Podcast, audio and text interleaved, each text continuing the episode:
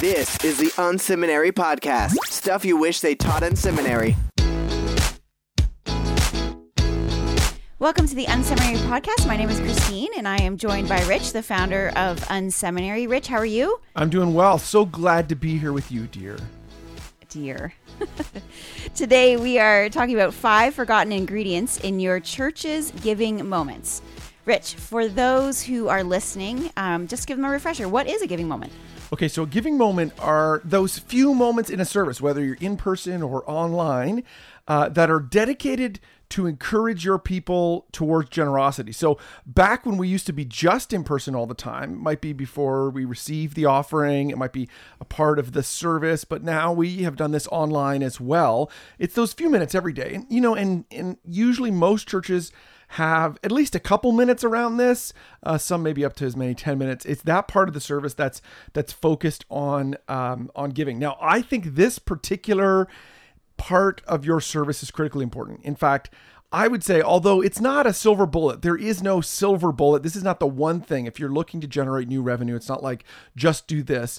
But this would be where I think a lot of churches should start. It's an opportunity for you to invest weekly to really leverage the fact that we meet 50, 52 times a year uh, and to leverage that opportunity to get out in front of your people and to really shape the, uh, the thinking and the kind of culture around generosity. I think it's critically important.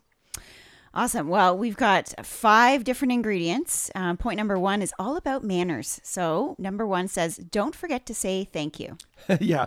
You know, you remember when you were a kid and your mom gave you that advice every time someone gives you something, say thank you. I don't know why churches don't do this as well. Uh, and this is in a lot of ways. Like, I think we should be doing more acknowledgement in general. Um, but specifically in this part, part of our service, I really do think that a critical ingredient is that every week we are saying thank you. Uh, we don't just blow past this. One of the things that gets often missed is the opportunity to to thank people, to slow down, and to show appreciation for their generosity. The reality of it is, is that your uh, people have hundreds of other churches and nonprofits that they could choose to give to. And frankly, they're choosing to give to you. It's pretty amazing. Uh, and also, you know, there's so that's the reason why you do it. Another kind of aspect of this is people tend to repeat those things that make them feel good. So when we feel good about something, we're more likely to do that again. That's just how human psychology works. And by taking time to thank your people during service and to create a positive emotion in that moment will ultimately encourage them to repeat their giving. So slow down thank people every time you talk about money at your church, uh, there's a bigger discussion we give around to this. There's a lot more other ways we could thank people, but this is one way you could do that. All right, this next point is all about making it personal. Now, I, you know, my favorite genre of movie of movie is based on a true story. Yes. So I love story. I can listen to wedding speeches all day long, and so this is actually my favorite point here.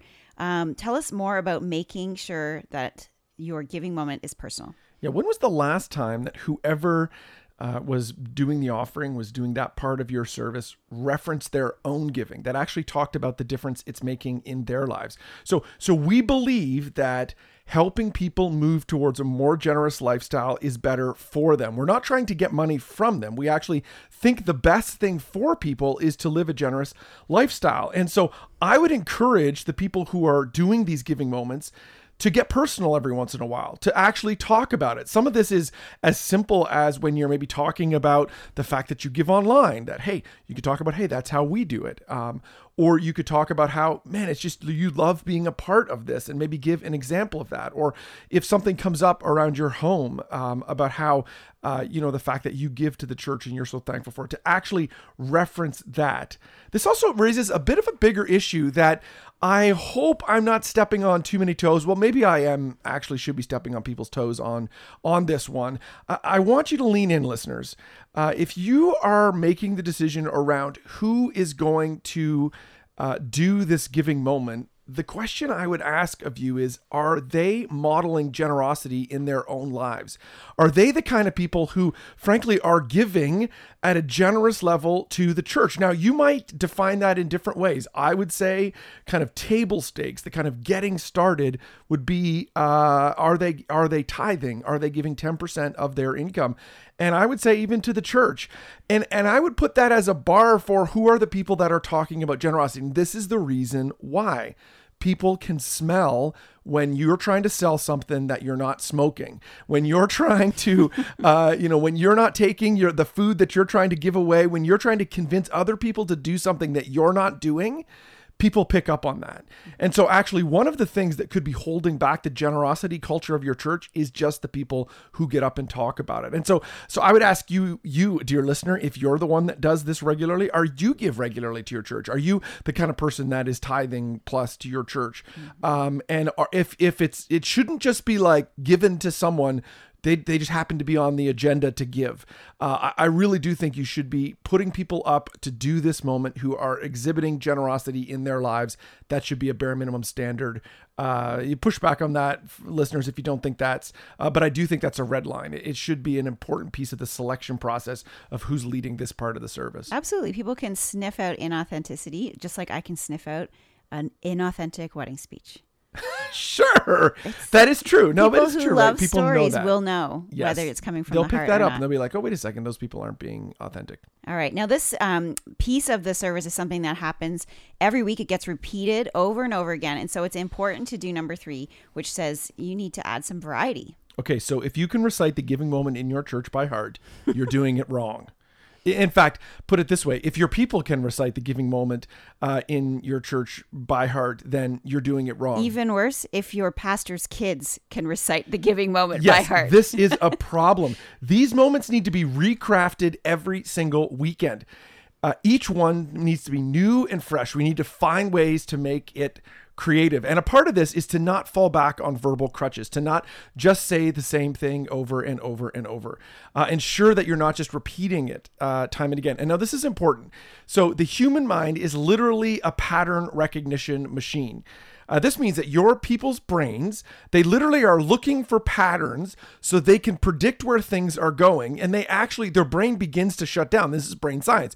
They begin, uh, their brain begins to shut down if they know where the thing is going. The reason why they do that is because your brain is looking to conserve energy and it says, Oh, I know where this is going. I'm shutting down. So actually, what you need to do is to interrupt the pattern there's a bit of a there's and there's a whole other conversation we could have here on communication uh, from a communication point of view because people like patterns they actually like when things are the same because of this brain science thing but actually um, what you want to do is have a pattern interrupt. So they you kind of surprise them. It's this idea of why is comedy funny? Because there's the setup and then there's the delivery. There's the like, ooh, that's a little bit different. So if you're constantly performing the exact same giving moment, your your congregation's brains will literally turn off. So you need to add some variety, do something different, go out of your way to ensure that people are hearing something different every time you talk about the giving moment. All right. Well, this maybe this next point has to do with that. You know, I've been to churches where a different host actually comes out and the giving moment becomes a little bit of a mini teaching time.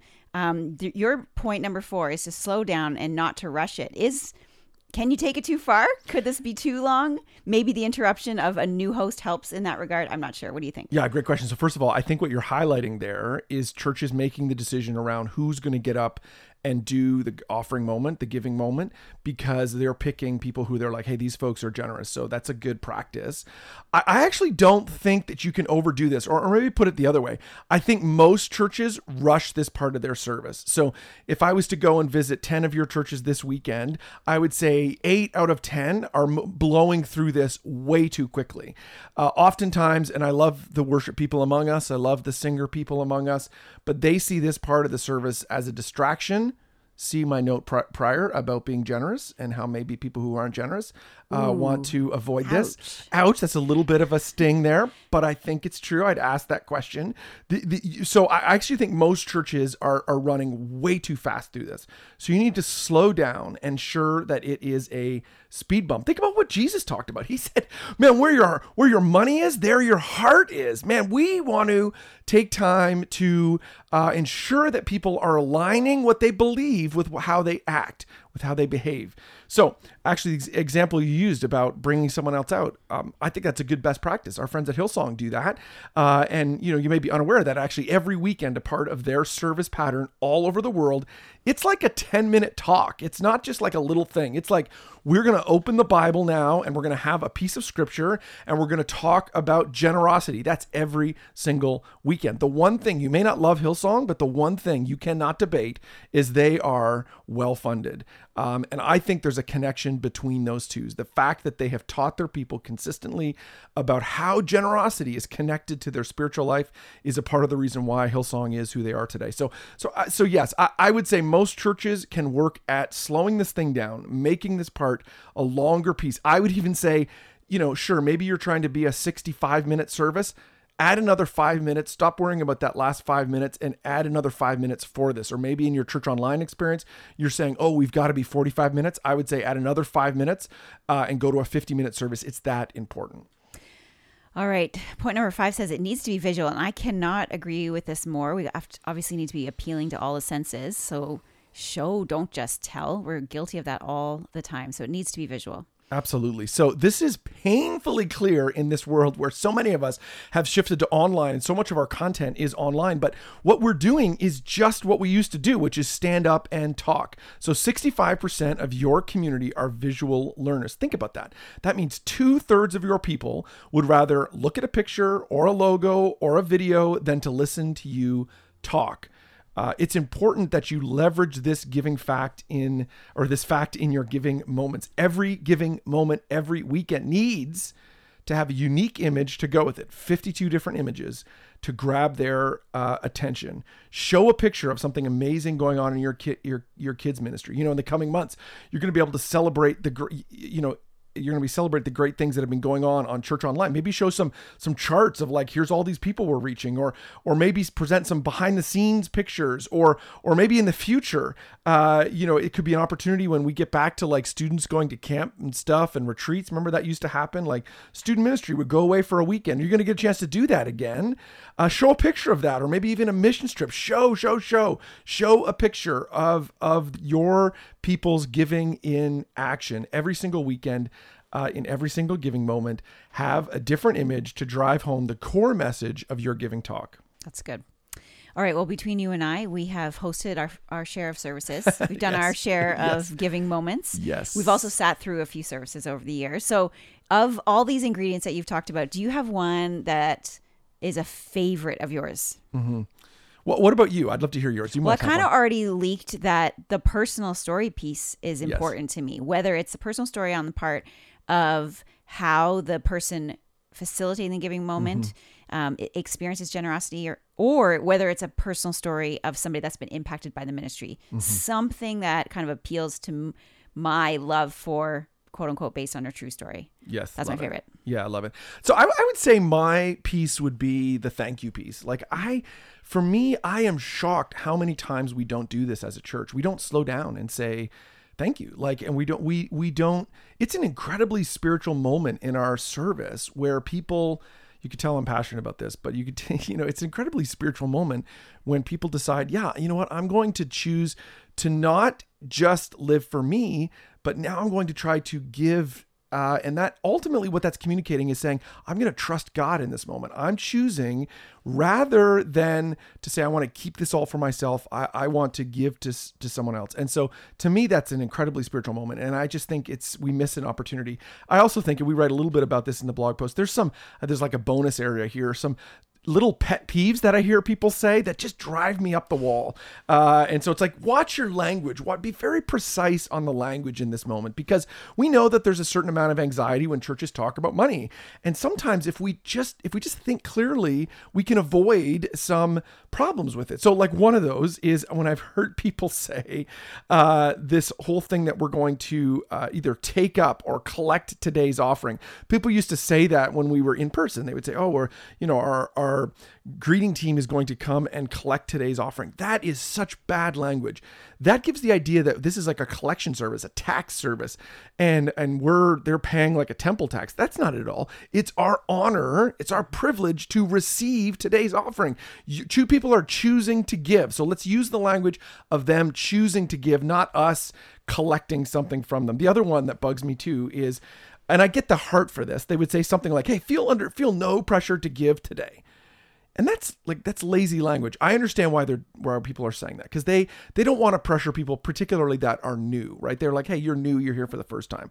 I think you'd be better to say something like hey if you're new here feel under no obligation to give. This part of the service is for people who attend our church regularly who who are a part of our ministry. The thing i love about that kind of language two things. First of all if someone's new here today god could be speaking to them and saying give to this church. That could happen. So we don't want to tell them to not listen to that. So you want to say, you know, no obligation or feel no pressure to give today, that sort of thing. You don't want to say, please don't give. And then the other thing, the thing I love about that language around, you know, uh, if you're, you know, kind of tipping what happens here, this, uh, this part of the service is for people who attend our church regularly. That's tipping to everyone else or pointing to everybody else. Hey, this is for people. If you're here on a regular basis, you should be giving. This is a part of what uh, is happening here. So again, make it clear. Uh, think about the language. Be precise. Uh, it would be a few of the things I would be uh, encouraging you to think about.